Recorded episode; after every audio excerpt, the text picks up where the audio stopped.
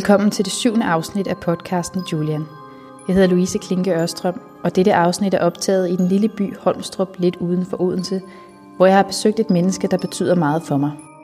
Karen Margrethe Kirk var min efterskolelærer i slutningen af 90'erne. Vi holdt kontakten, og på et meget vanskeligt tidspunkt i mit liv blev samtaler med hende altafgørende. Hun er nemlig det, jeg vil kalde en vis kvinde, der også i sit eget liv har oplevet nogle store vendepunkter. I afsnittet her taler vi om Julians syvende vision, som netop handler om at blive rystet af livet, men holdt fast af kærligheden.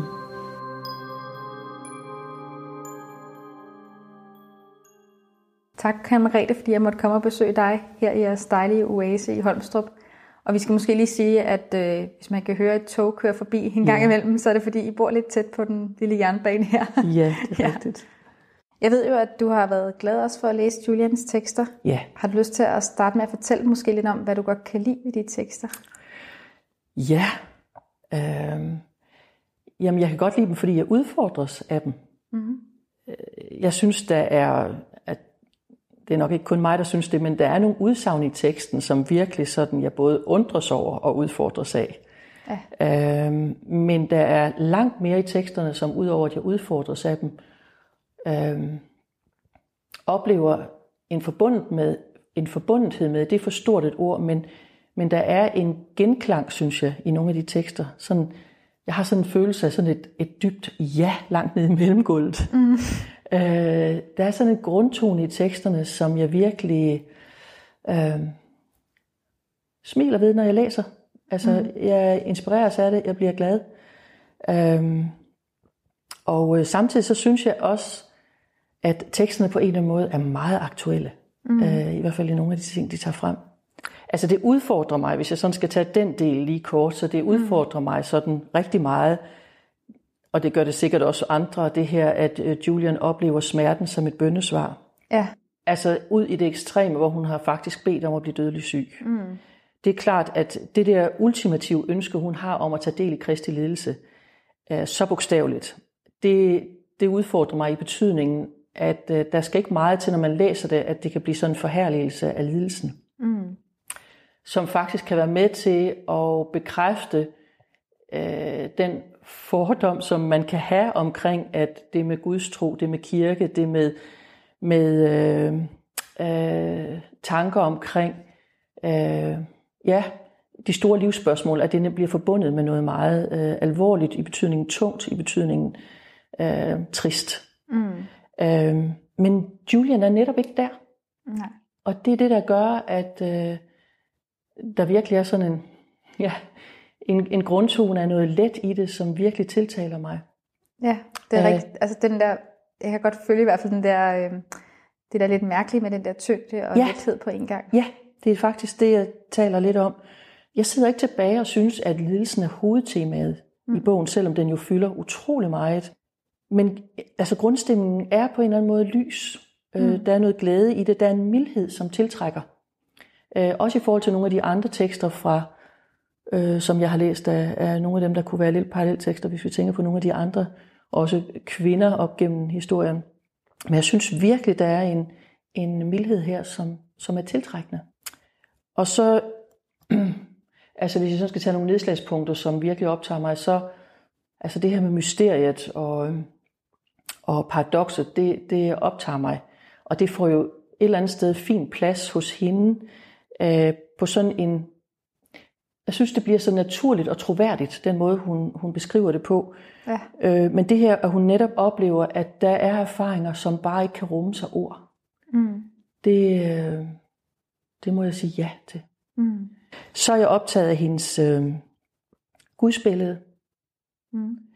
Øh, hendes vægtlægning på øh, Guds øh, natur som en del af det værende relationel. Altså det der relationelle, øh, som hun understreger så meget, hvor hun jo netop beskriver Gud både som far, som mor, som, øh, som partner, øh, og i Kristus som bror, som frelser, men altså hele den der relation, hvor, hvor Gud bliver næsten øh, lige med relation. Mm.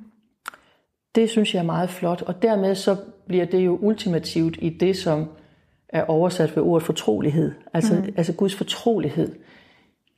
det er dog, øh, der, der bliver man stille, synes jeg. Jeg bliver stille.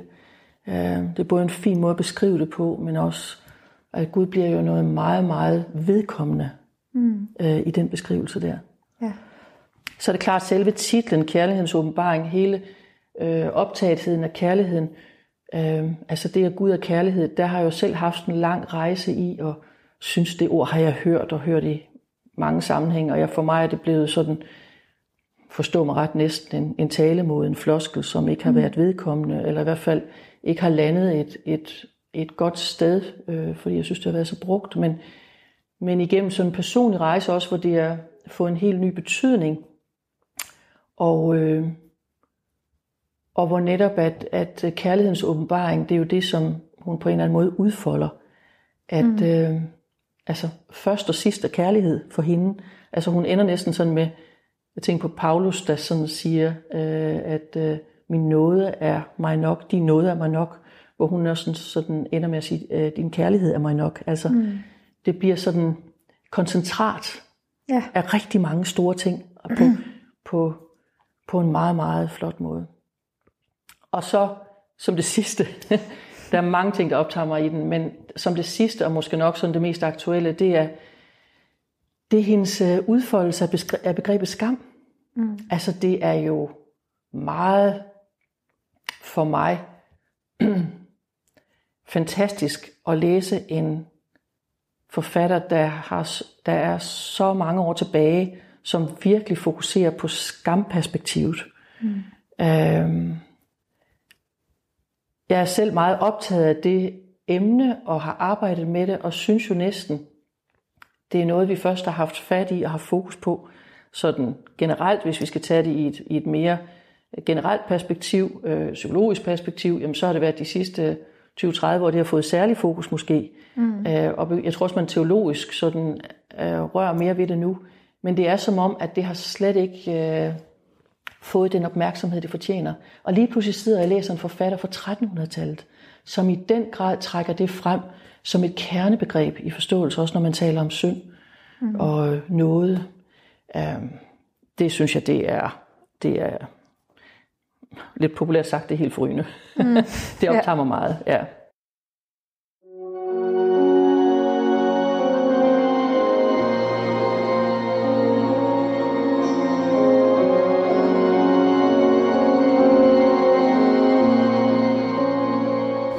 Mig mærke en fuldkommen åndelig lykke.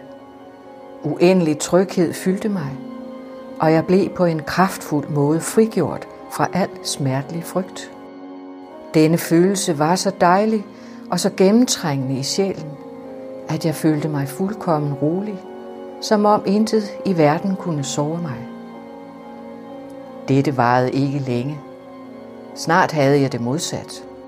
Jeg følte mig overladt til mig selv, tung og træt vemmedes jeg så meget ved mig selv, at jeg ikke havde lyst til at leve mere. Der var ingen lindring og ingen trøst, bortset fra håb tro og næste kærlighed. Dem havde jeg virkelig, men jeg kunne næsten ikke føle, at de var der. Kort efter fyldte Gud mig igen med så meget åndelig lykke, fryd, trøst og evig sikkerhed, at jeg følte, at ingen frygt, sorg, kropslig eller åndelig smerte ville kunne gøre mig urolig igen. Der mærkede jeg straks smerte igen, så lykke, så smerte, så den ene, så den anden, om og om igen. Jeg tror næsten 20 gange. Jeg tror, Gud viste mig denne vision for at lære mig, at det er nødvendigt for enhver sjæl samtidig at føle sig styrket og trøstet, og samtidig at føle sig udmattet og ensom. Gud ønsker, at vi skal vide, at han passer lige så godt på os i glæde som i sorg.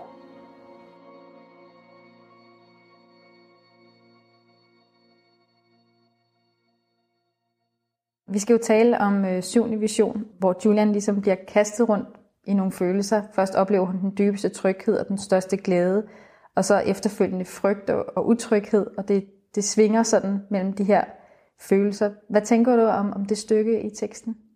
Jeg tænker, at øh, jeg tænker sådan faktisk meget konkret, at hvis jeg havde læst det stykke for 20-30 år siden, mm. så ved jeg ikke, hvordan det havde landet hos mig. Nej.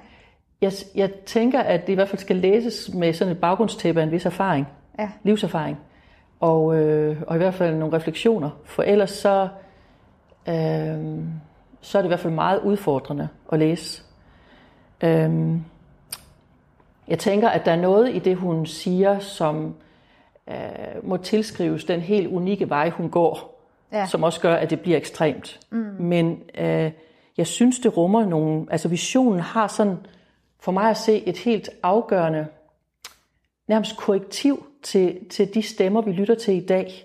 Mm. At, øh, jamen altså, at øh, målet er lykken. Målet er den tilstand af øh, noget godt. Øh, noget, der virkelig øh, ja, lykkes.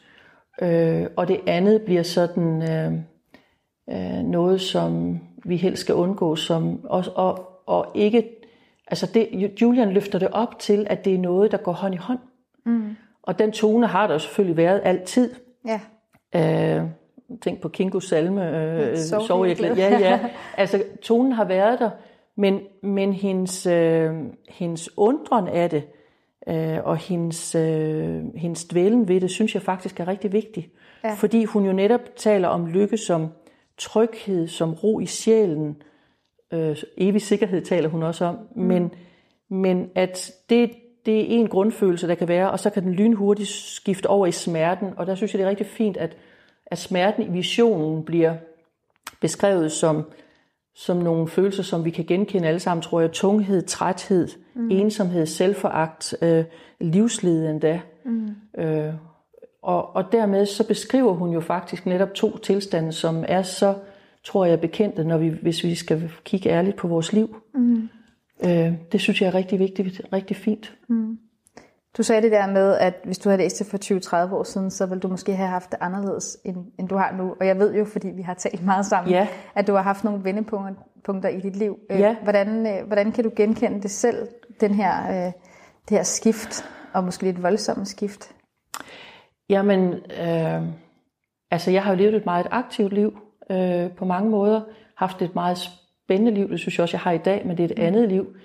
Øh, men det er klart, at med, øh, med et udfordrende job, med studie, med øh, familie, fire børn, øh, øh, mange ting, som har optaget mig, som har øh, interesseret mig, så har jeg været øh, i gang.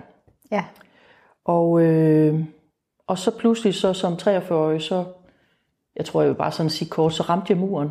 ja, Øhm, og umiddelbart fik jeg så stillet diagnosen, at jeg var udbrændt i svær grad.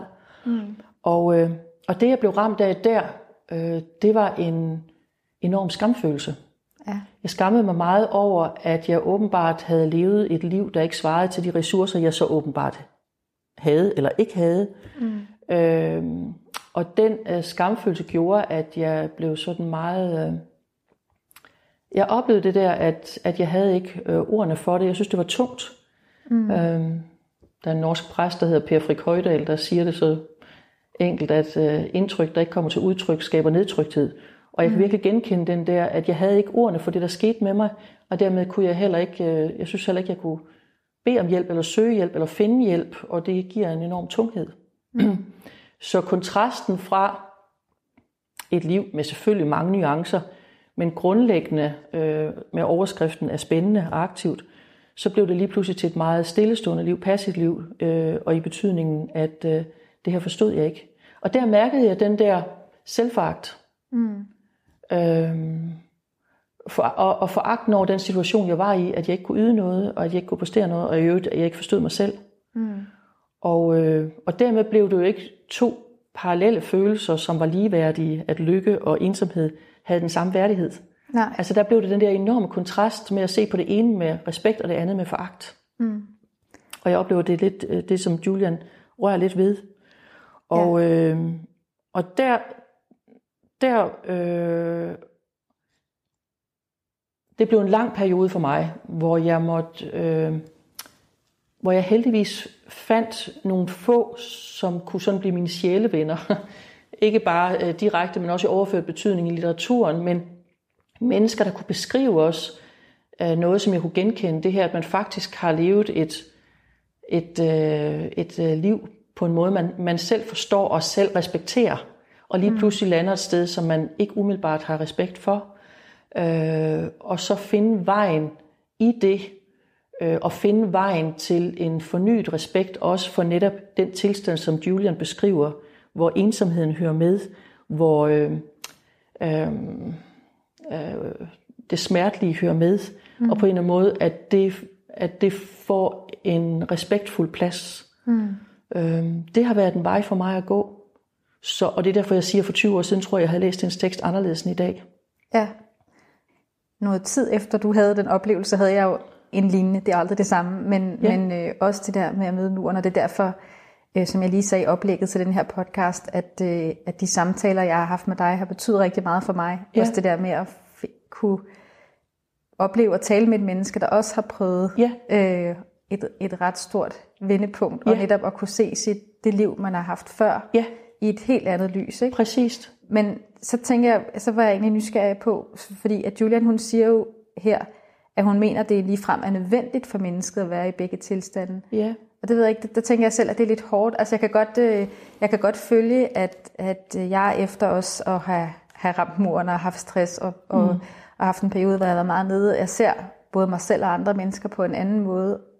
Øh, og nok også i et mere kærligt lys, hvis man skal sige det sådan. Yeah. Øh, selvom man stadig er på vej og så videre. Men, øh, men, jeg, men jeg synes, da jeg nu genlæste det her stykke, at, øh, at lidt ligesom du sagde i starten med Julian, at det kan være svært at forholde sig til, at hun forhærliger smerten, at det kan også være lidt svært at forholde sig til, at det lige så frem skulle være nødvendigt. Ja, og det er jo her, hvor, hvor jeg, jeg lader det bare blive lidt stille, og, og tænker også, altså ud fra hendes erfaringsgrundlag, er det så de ord, hun bruger. Ja. Jeg vil heller ikke uh, umiddelbart sige det sådan, men, men jeg tænker, det, det handler lidt også om det, som du har nævnt, at vi skulle tale lidt også om en senere tekst omkring Guds dom.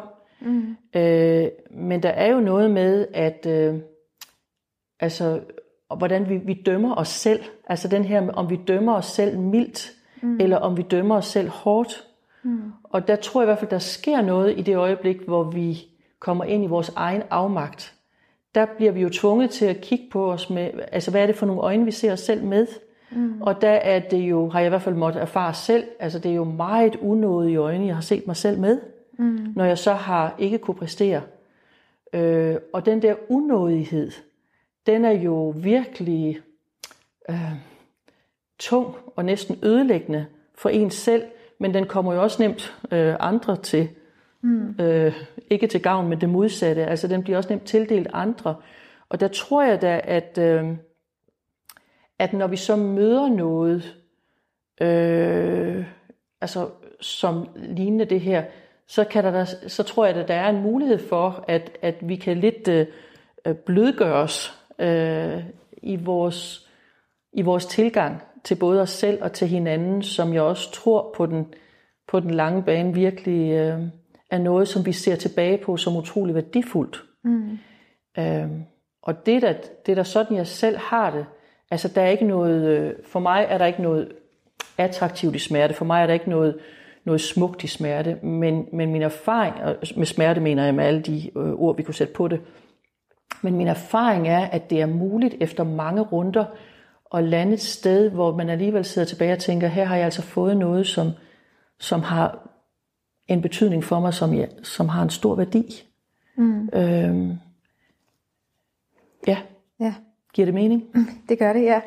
Altså, jeg, jeg tænker også på at vende tilbage til det, du talte om i begyndelsen med øh, det her mål, som, som også bliver sådan lidt talesat i vores samfund med ja. lykke og det gode, og sådan, ja. som, som vi jo alle sammen higer efter, eller sådan ja. drømmer om. Men jeg kom til at tænke på, jeg ved ikke om du selv kan huske det, men du har engang sagt til mig, at selvom tingene kunne, kan være rigtig hårdt og ensomt, så behøver det ikke betyde, at man ikke er det rigtige sted. Nemlig. Og det, den kan jeg huske, den har jeg taget sådan lidt med mig, fordi at det netop ikke fordi, jeg er også enig i, at det ikke, jeg er heller ikke interesseret i at opsøge smerten, for at opsøge smerten, men, men der også nogle gange kan være, øh, at det kan blive lidt, lidt en overfladisk jagt på, på glæden og lykken, ja. hvis man ikke øh, lytter efter de andre stemmer også, og tillader ja. sig selv at være et sted, hvor det kan ja. være hårdt og svært. Præcis. og, og det er lidt den der, altså at have den der respekt for i betydning, den, den, altså de milde øjne på netop også det, der er svært. Mm. Øh, I betydning, at hey, her er faktisk også noget, som, øh, som kan være med til at berige mit liv, øh, mm. uagtet at det faktisk er så uønsket umiddelbart. Ja. Øhm, jeg tænkte på det igen, nu har jeg rejst en hel dag her i sommer, og tre gange været i Jerusalem i forskellige sammenhænge, og, og hver gang, så betyder det noget for mig, øh, dels at komme i Sankt Anne Kirke, Marias mormors, den der er bygget over Marias mormor, ja. øh, med hele den lethed, den fantastiske akustik, de toner, der er der, som jeg ikke finder andre steder, øh, mm. men også at komme i Gethsemane have. Mm. Fordi igen og igen kommer jeg tilbage til, at øh, hvad det har betydet for mig i hvert fald, at tænke på, at når, når Jesus, altså Guds søn, øh, uden, uden fejl, altså uden at være forkert, øh, kunne opleve, at øh, i Gethsemane have, der var han, og der var han helt alene, øh, efterladt af alle, øh, hvis vi taler ensomhed, hvis vi taler forladthed, mm. øh, og i stor smerte, ekstrem smerte, som jeg slet ikke kan sætte mig ind i. Men det var sådan, det var. Mm. Øh, det hørte med. Ja. Og det har givet mig sådan en eller anden, okay, når det hører med i forhold til, til øh, Jesus, som var både Gud og menneske, jamen så er det også i orden, det skal høre med i mit liv. Og dermed kommer der en helt anden værdighed ind over det. Og jeg tror, mm. det er meget ordet værdighed. Det også handler om for mig, at det er ikke uværdigt at ende i en situation, hvor jeg oplever mig ensomt og forladt. Det hører med. Mm. Og endda også at gøre sig den erfaring af, som jeg også synes, igen, jeg kunne finde, nu, nu lyder det forkert, men en sjæleven i det at læse i, i Gethsemane, men det her, at selv de aller, allerbedste venner kunne ikke følge Jesus det sidste stykke. Mm. Og det er også min egen erfaring i de der meget, meget vanskelige perioder, at vi kan gå med hinanden et stykke vejen. Øh, det er rigtig dejligt at følges med nogen, der har gået noget af den vej, man selv går før. Øh, men der er faktisk også et stykke, vi må gå helt alene. Mm. Og at tage det på sig, ikke som et udtryk for øh, nederlag, øh, men, men den form for ensomhed hører med. Forstå mig ret, den er vildet i betydningen, det, det er også værdigt. Mm. Det gør for mig noget, noget helt afgørende i at være i det, der egentlig er uønsket svært. Mm. Den der, det der begreb sjælevenner, det kan jeg godt lide. Jeg synes øh, også selv, jeg i de perioder, hvor det har været svært, og, øh, og jeg netop også nogle gange synes det, selvom man har haft en, eller selvom jeg har en meget dejlig familie og, ja. øh, og gode venner og sådan noget, har, har været svært nogle gange at tale om de ting, og der ligesom ja. er det her stykke, man må gå alene, ja. så har jeg også nogle gange erfaret, og der har Julian været en af dem, ja. at der er i litteraturen, jeg kunne finde nogle, jeg kunne smile mig næsten mere i, eller på en eller anden måde øh, opleve den der genklang. Hvad synes du, det betyder, at, at man har det at gå til? For mig har det været meget afgørende. Øhm, og øh, på det tidspunkt, hvor jeg ligesom sådan... Øh, ramt ind i noget, jeg i hvert fald ikke havde ønsket. Øh, mm. der, der kendte jeg ikke Julian, men, men jeg læste en forfatter, der hed Henry Noven, mm. øh, eller Noven, som han også måske hedder, han er hollænder, øh, flyttede sig til USA, øh, var jo, øh, tog en doktorgrad i psykologi og var professor i øh, pastoralteologi, var ansat på Harvard og Yale, altså øh, kort sagt, han gjorde det rigtig godt. Ja. Ja. Øh, og lige pludselig så rammer han muren. Og han beskriver det. Og det er så værdifuldt for, det blev så værdifuldt for mig at læse netop om, hvor han beskriver, hvordan lige pludselig alt væltede. Han beskriver om, hvordan han mistede sin selvrespekt, han mistede sin lyst til at leve. Øh, ham, som havde været til så stor inspiration for alle andre, pludselig lå han der fladt i fuldkommen mørke. Mm. Og det der at møde et andet menneske, øh, som beskriver der, hvor man selv er, netop igen, når ikke man nødvendigvis selv har ordene for det, ja. Det er for mig afgørende. Altså, da jeg læste ham, så tænkte jeg, yes, jeg er ikke alene, nu er vi to, ja. uden i øvrigt at sammenligne mig med ham. Ja. Men den der, jeg er ikke alene. Mm. Og det er den, som jeg også netop kan se, at der, der tilbyder Julian også noget, noget sjælevenskab, som er helt unikt. Og mm. det har i hvert fald for mig været afgørende. Også fordi jeg har kunne læse også teksterne i Nytestamentet, og når jeg siger det nu omkring, at jeg har kunne have glæde af også beskrivelsen af Gethsemane have. Øh, det har jeg kunnet, når jeg ser det øh, efterfølgende. Mm. Men, men jeg havde brug for noget, nogen, der var mere konkret i en parallel situation til det, jeg selv var i. Og Ja. der har det været afgørende for mig at læse for eksempel Henry Owen. Ja. Ja. Nu er vi jo begge to mennesker, der er opvokset i en kirkelig tradition, og, Ja. og tror, og jeg har- så haft perioder med tvivl, det ved jeg ikke, om du har. Men, Jo, bestemt. ja, så det har sådan vekslet lidt. Så jeg har, jeg har i hvert fald haft en periode, hvor jeg synes, det var svært at læse i Bibelen. Altså Ja. ligesom bruge den, hvor det har været rart Ja. med noget andet litteratur. Ja. Fordi man måske har forbundet det, eller jeg har forbundet det, jeg har læst i Bibelen med, med alt muligt andet, og har haft svært ved at være fri i min fortolkning, ja. hvis man skal sige det sådan. Øh, og der så synes jeg også det her med de her sjælevenner. Ja. Øh, du har jo også selv øh, anbefalet mig Henry Navn, eller nu, ja, ja, øh, som, ja. øh, som øh, jeg har været glad for at læse, og så, og så senere at Julian også kommet til Ja. som sådan en slags sjæleven, og det er næsten svært at beskrive, hvor meget det betyder. Ja, Øh, også i sådan nogle ensomme perioder, hvor man måske ikke har overskud til så meget andet, end måske lige læse en lille kort passage og, og tænke lidt over den. det er jo lige præcis det. Fordi at i, i de gode perioder, så, øh, altså, så kan der være kilometervis af bøger, som vi begge to har, har læst, eller i hvert fald metervis af bøger.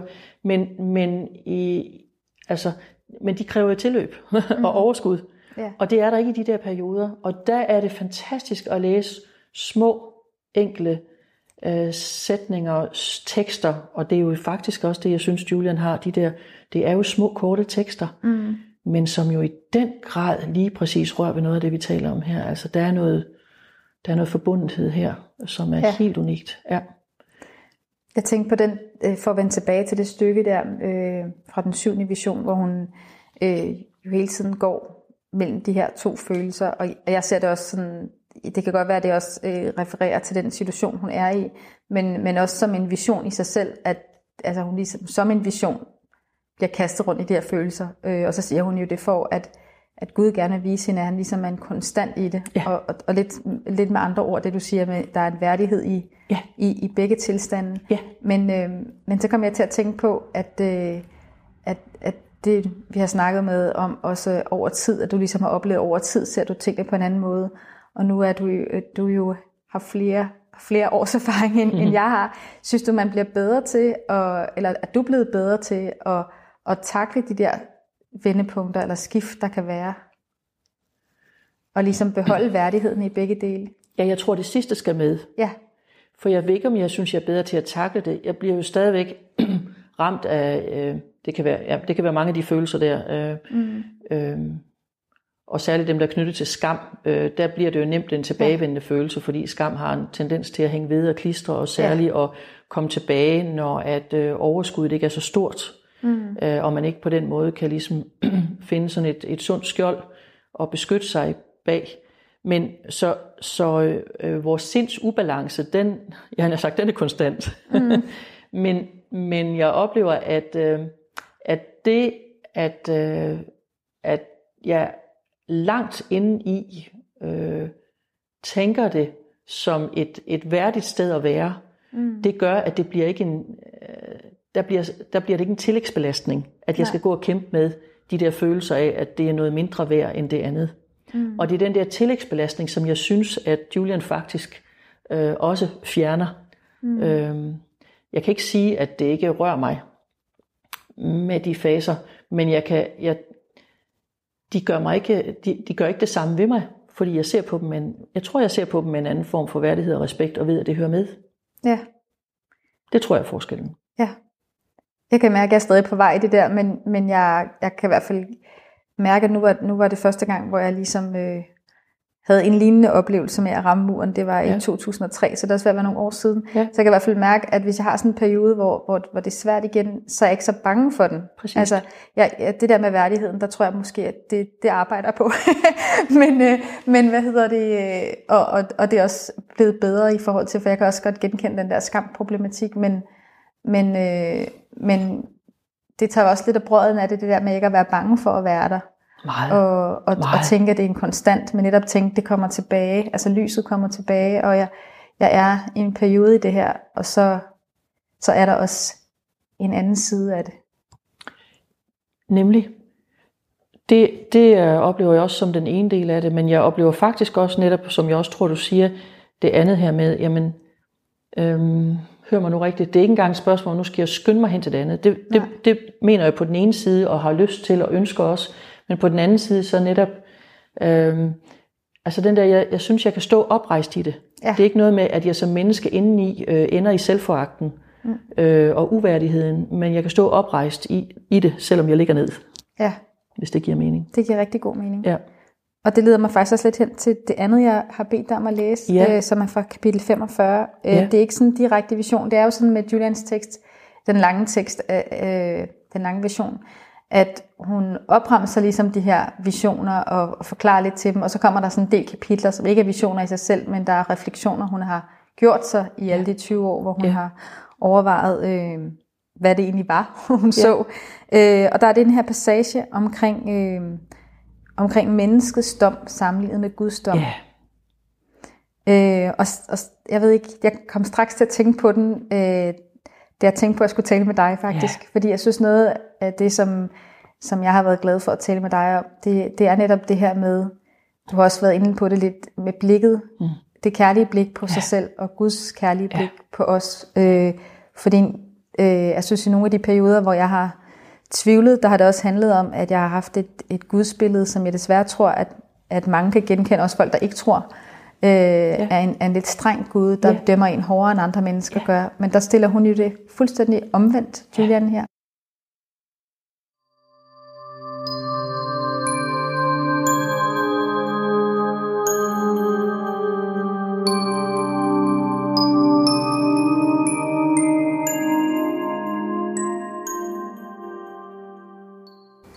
Gud dømmer os på baggrund af vort naturlige væsen, som er fuldkomment og sikkert uforanderligt i hans øjne. Og hans dømmekraft kommer af hans retfærdighed. Når mennesket dømmer, er det i sansernes vold, så dommen hele tiden skifter alt afhængig af forskellige påvirkninger og ydre omstændigheder. Og menneskets dom er blandet – nogle gange er den mild og imødekommende. Andre gange er den hård og smertelig. Når den er mild og imødekommende, hører den til Guds retfærdighed. Når den er hård og smertelig, lindrer vor Herre Jesus den med sin nåde og barmhjertighed. Gennem kraften i sin velsignede lidelse og forandrer den til retfærdighed. Og selvom disse to domme således forenes, skal begge bestå for evigt i himlen.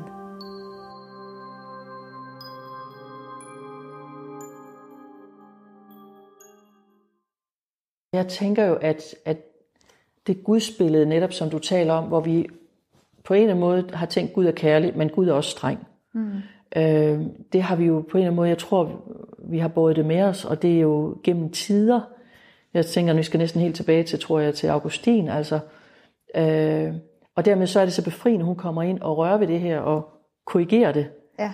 Fordi det er netop, at, øh, at Guds og, og vi kommer tilbage til blikket og blikkets betydning, og det er jo det, jeg sådan er optaget af, også i forhold til hele skamdynamikken. Men, men det her med, når vi ser ind i hinandens ansigt, så er det jo, at vi kigger ind i hinandens øjne og siger, vil du mig? I bund og grund, så stiller vi jo det spørgsmål til hinanden alle sammen. Mm. Altså, vil du mig? Altså, det store spørgsmål er jo, elsker du mig? Men, men mm. det er den der, vil du mig? Og, og se ind i, det, i de øjne, der siger, hvor man spørger, vil du mig? Og der er det, hun beskriver netop menneskets blindhed. Og det kan jeg så godt lide, hun tager fat i, fordi vi ja. er så blinde for, hvad det egentlig, øh, altså Guds øjne, at de bare ser på en med mildhed og godhed. Og hele hendes vægtlægning af, at Guds natur er ja, kærlig, men hun uddyber det med netop godhed og mildhed og barmhjertighed. Mm. Alt det der, det udstråles i hendes øjne, i, i Guds øjne, mm. og, øh, og dermed betydningen af at have en tillid til, en ubetinget tillid til, at Guds blik er godt. Mm.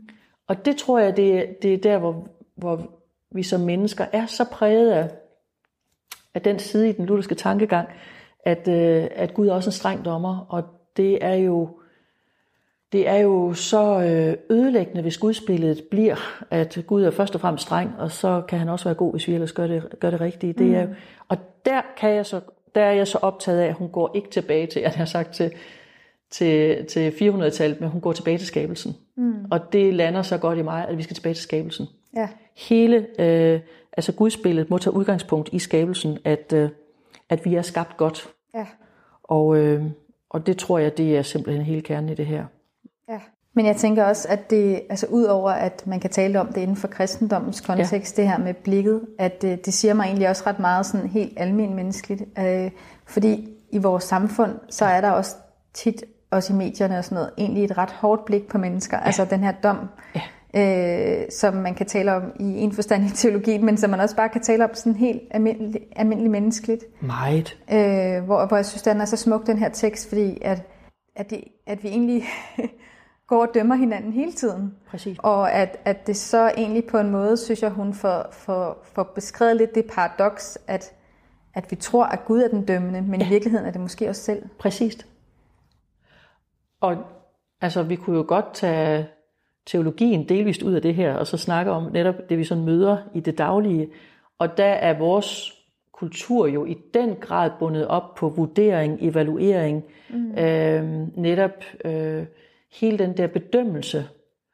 Og ja. lige så snart vi er inde på de ord, evaluering, vurdering, bedømmelse, øh, kritik, så kaldet positiv kritik, men vi er inde i en vurdering. Mm. Og der påtager vi os jo et mandat, hvor vi går ind og vurderer noget, og dermed øh, øh, vurderer, dømmer, og faktisk går ind og dømmer. Mm. Og der er vi jo allerede inde og tager det der dømmende blik på os, som jo i den grad er så, kan være så ødelæggende. Ja. Øh, og vores kultur, og så kan vi jo snakke hele om både ungdomskultur, men de ældre oplever det også. Altså, øh, det er jo så bundet op på, og det vi sådan med et populært udtryk kalder præstationskulturen. Ja. Men netop det, at vi skal præstere for, at vi møder det gode blik. Mm. Jeg tror, det hænger sammen med, at øh, vi er meget optaget af idealer. Mm. Vi har øh, idealbilleder på rigtig mange områder. Det tror jeg næsten ikke, jeg behøver at uddybe så meget, men det gælder både krop, og det gælder øh, intellekt, og det gælder, altså vi skal vi skal være meget dygtige, og vi skal være øh, meget smukke, og vi skal være meget aktive, og vi skal det hele. Altså idealt er, er øh, idealbilledet fylder rigtig meget i vores samfund i dag. Og, øh, og der er noget naturligt i det. Øh, ja. Hvis jeg sådan skal tænke på, altså hvor kommer det der sådan fuldkommenhedsideal fra, så øh, læner jeg mig jo lidt op af, af selvpsykologen øh, Kohut, der jo siger det sådan, at, at vi har jo alle sammen sådan et ubevidst ideal om fuldkommenhed. Det ligger dybt i os. Øhm, vi kender det fra, at altså, vi som helt små primærpersoner, øh, ja, fra vi bliver født, altså, så ser vi jo os som fuldkommende, og, og vores primærpersoner som fuldkommende. Mm. Vi tænker, at vores mor og far, de er jo perfekte. Ja. øh, hvor så en sund udvikling, når vi bliver ældre, det, det hjælper jo så øh, det enkelte barn til at se, det behøver ikke at være fuldkommet for at være god nok.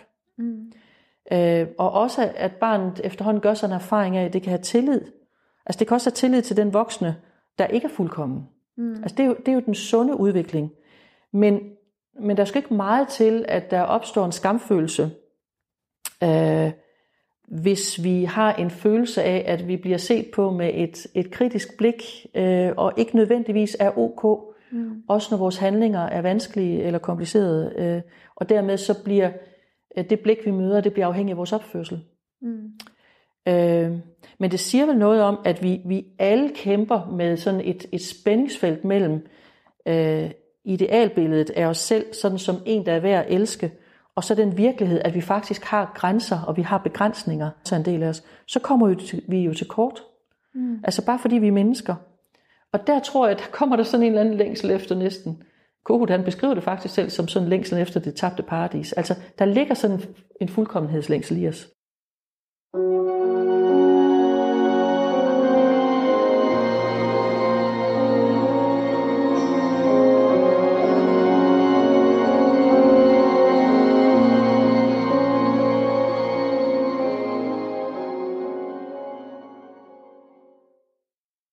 Det der med nåden, det, det lille ord, som jeg ved, du er så glad for, ja. øh, som den der ubetingede godhed, det har vi også talt en del om, ja. når vi har talt sammen i, i årenes løb, ja. kan man sige. Ja. Øh, øh, hvad, hvad er det, der har betydet så meget for dig ved, ved det ord?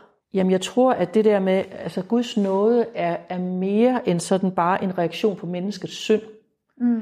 Altså, øh, altså for, for mig at se, så nåden sådan rummer, omfatter hele vores tilværelse. Og og er, og er indbegrebet af det gode. Og dermed så netop når nåden bliver det modsatte af, af præstationen, af, af, af skammen, af det, jeg skal yde. Der bliver nåden hvilen, der bliver nåden det, at jeg kan være.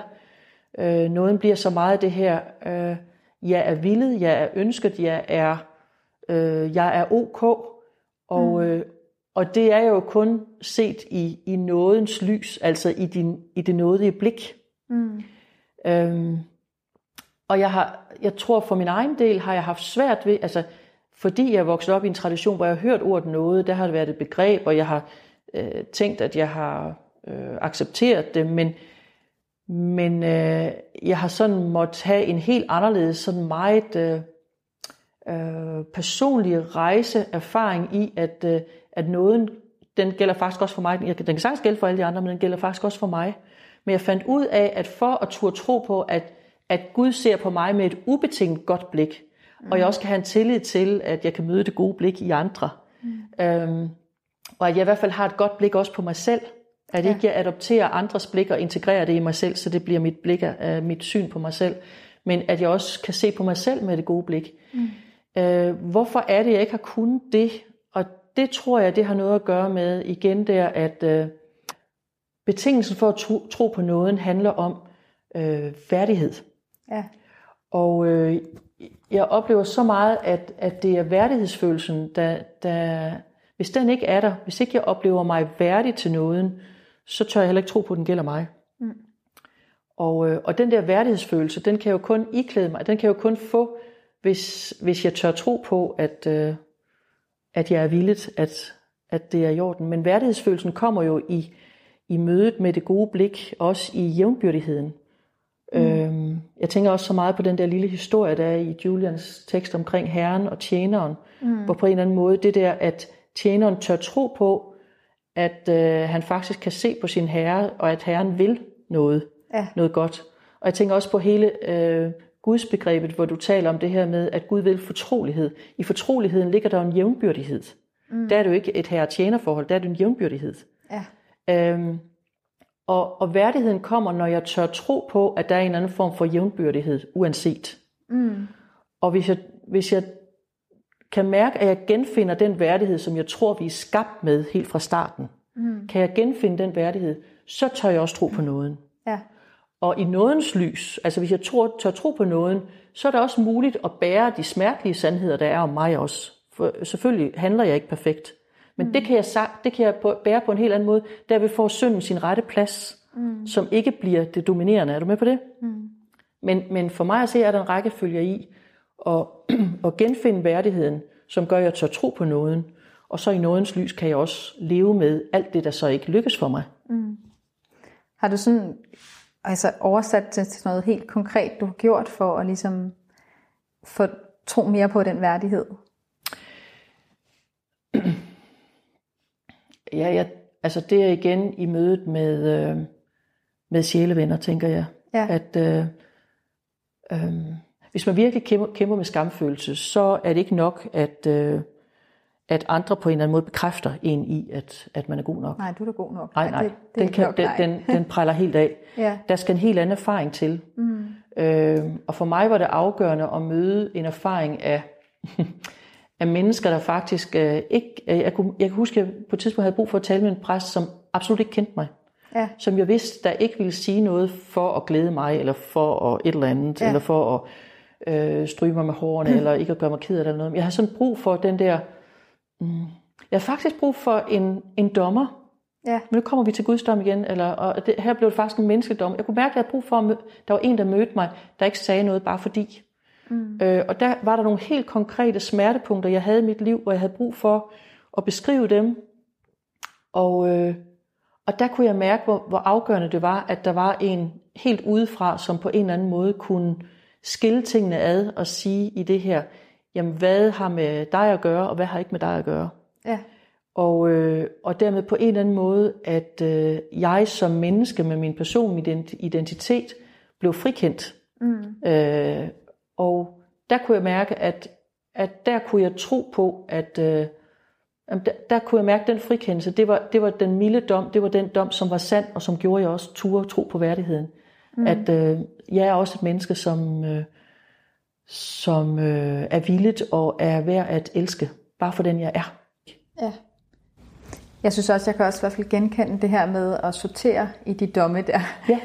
øhm, egentlig så, så siger Julian jo også det her med, at, øh, at vi dømmer hinanden med en hård dom, og, og Gud dømmer med den her gode, milde dom, men at, at øh, Kristus ligesom trøster os i den hårde dom. Ja. Øh, så der er sådan en, en, en dobbeltgodhed i det. Ja, altså, det- Øh, altså jeg tænker, det der sorteringsarbejde både består i at, at finde ud af, hvad der egentlig øh, er op og ned i, i de her forskellige domme, men, men også at lade sig trøste i det, der er måske mislykket, eller, eller som er helt urimelig dom, ikke? Præcis. Øh, som kan være så meget. Ikke? Ja. Øhm, og der, der kan man godt... Øh, altså det er jo også sådan en psykologisk proces, mange måske må igennem i deres liv, det Ja. her med at sortere Ja. i, hvad, når andre mener noget om mig, hvad er så vigtigt i det, og hvad er ikke vigtigt i Ja. det, og hvad skal jeg tage med mig, og hvad skal jeg ligesom lade ligge. Præcist. Øh, fordi at man jo på den ene side også gerne vil, vil udvikle sig og lytte på, hvor man, hvor man er svag, og man godt kunne tænke sig at gøre tingene Helt bedre. Og sikkert. sådan noget. Så det er sådan en evig proces.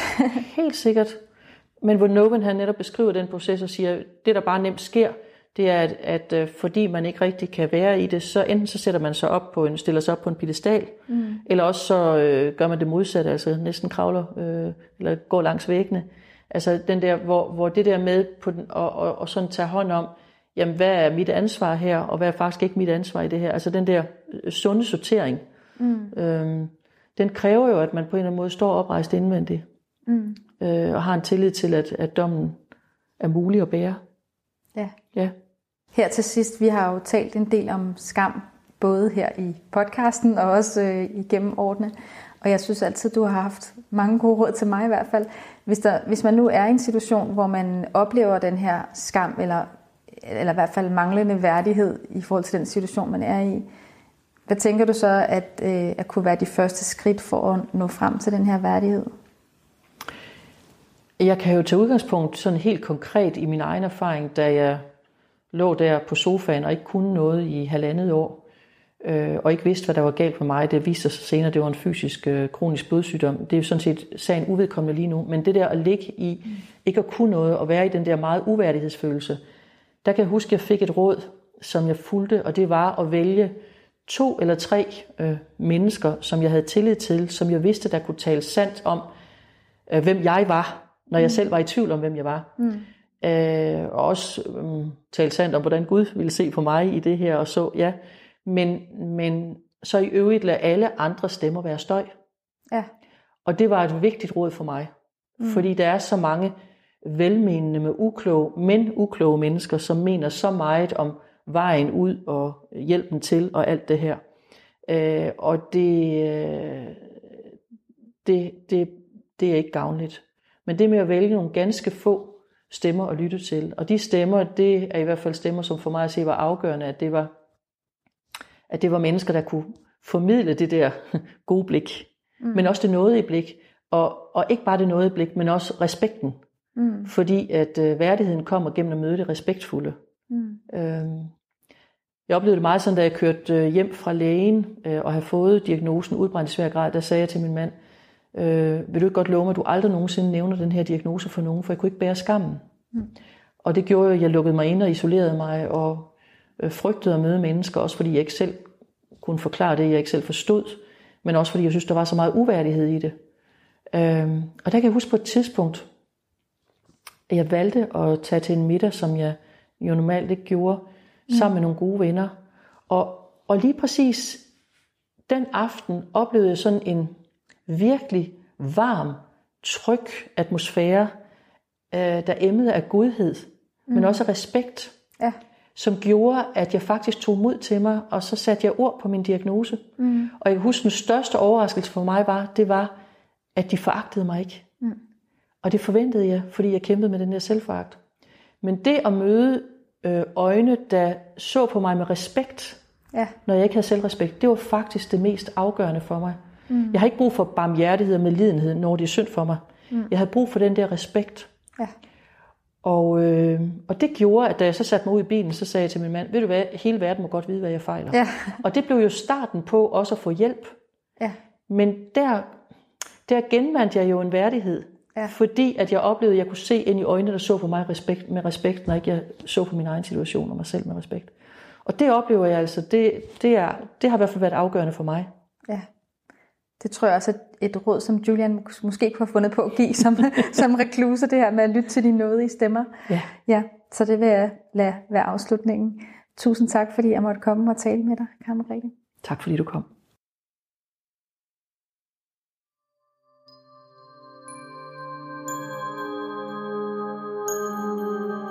Også tak til dig, der lyttede med.